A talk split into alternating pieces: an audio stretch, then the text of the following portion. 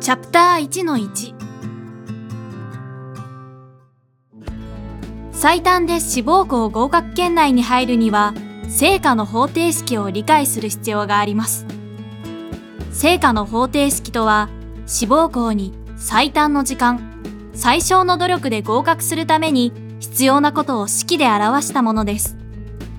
その方程式とは、正価イコール学力かける方向性かける集中度です。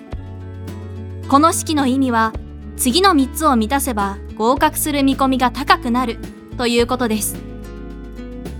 いち 合格に必要な基礎学力が十分にある。 に 努力の方向性が合っている。 さん 集中度、すなわちモチベーションが高い。では、正価の方程式の要素について一つずつ説明していきましょう。まず、学力についてです。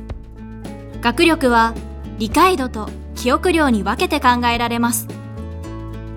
理解度とは、学習した内容をどれだけ理解しているかの深さです。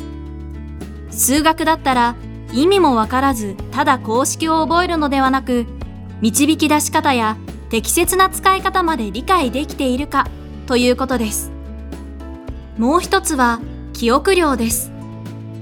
英単語や数学の公式などの基本事項を暗記せずに合格するのは不可能ですよね。ただ、記憶量があるだけでは不十分です。数学の公式をすべて覚えていたとしても、使い方を正しく理解していなければ点数には結びつかないからです。学習内容の理解度が高く、記憶量も十分にあって、初めて学力が高いと言えます。次に、正価の方程式の方向性と集中度について説明します。効率よく合格するためには、基礎学力の他に、努力の方向性と集中度を意識することが重要です。まず、方向性です。努力の方向性とは、正しくゴールを設定し、合格への道筋を見失わないようにしようということです。志望校を決めずに勉強するのは、目的地を定めずに旅をするようなもの。英単語だけをむやみに暗記しても、志望校が実際には長文読解だけを出題しているとしたら、非効率的な努力になってしまいます。最後に、集中度です。受験勉強で最もやってはいけないのは、目先のやってる感で満足してしまうこと。例えば、さんじかん勉強しようと時間だけを決めて机に向かってはいませんか？今日はさんじかん英語を勉強するではなく、今日は長文読解をさんもん解いて、間違えた部分はその原因を調べておく。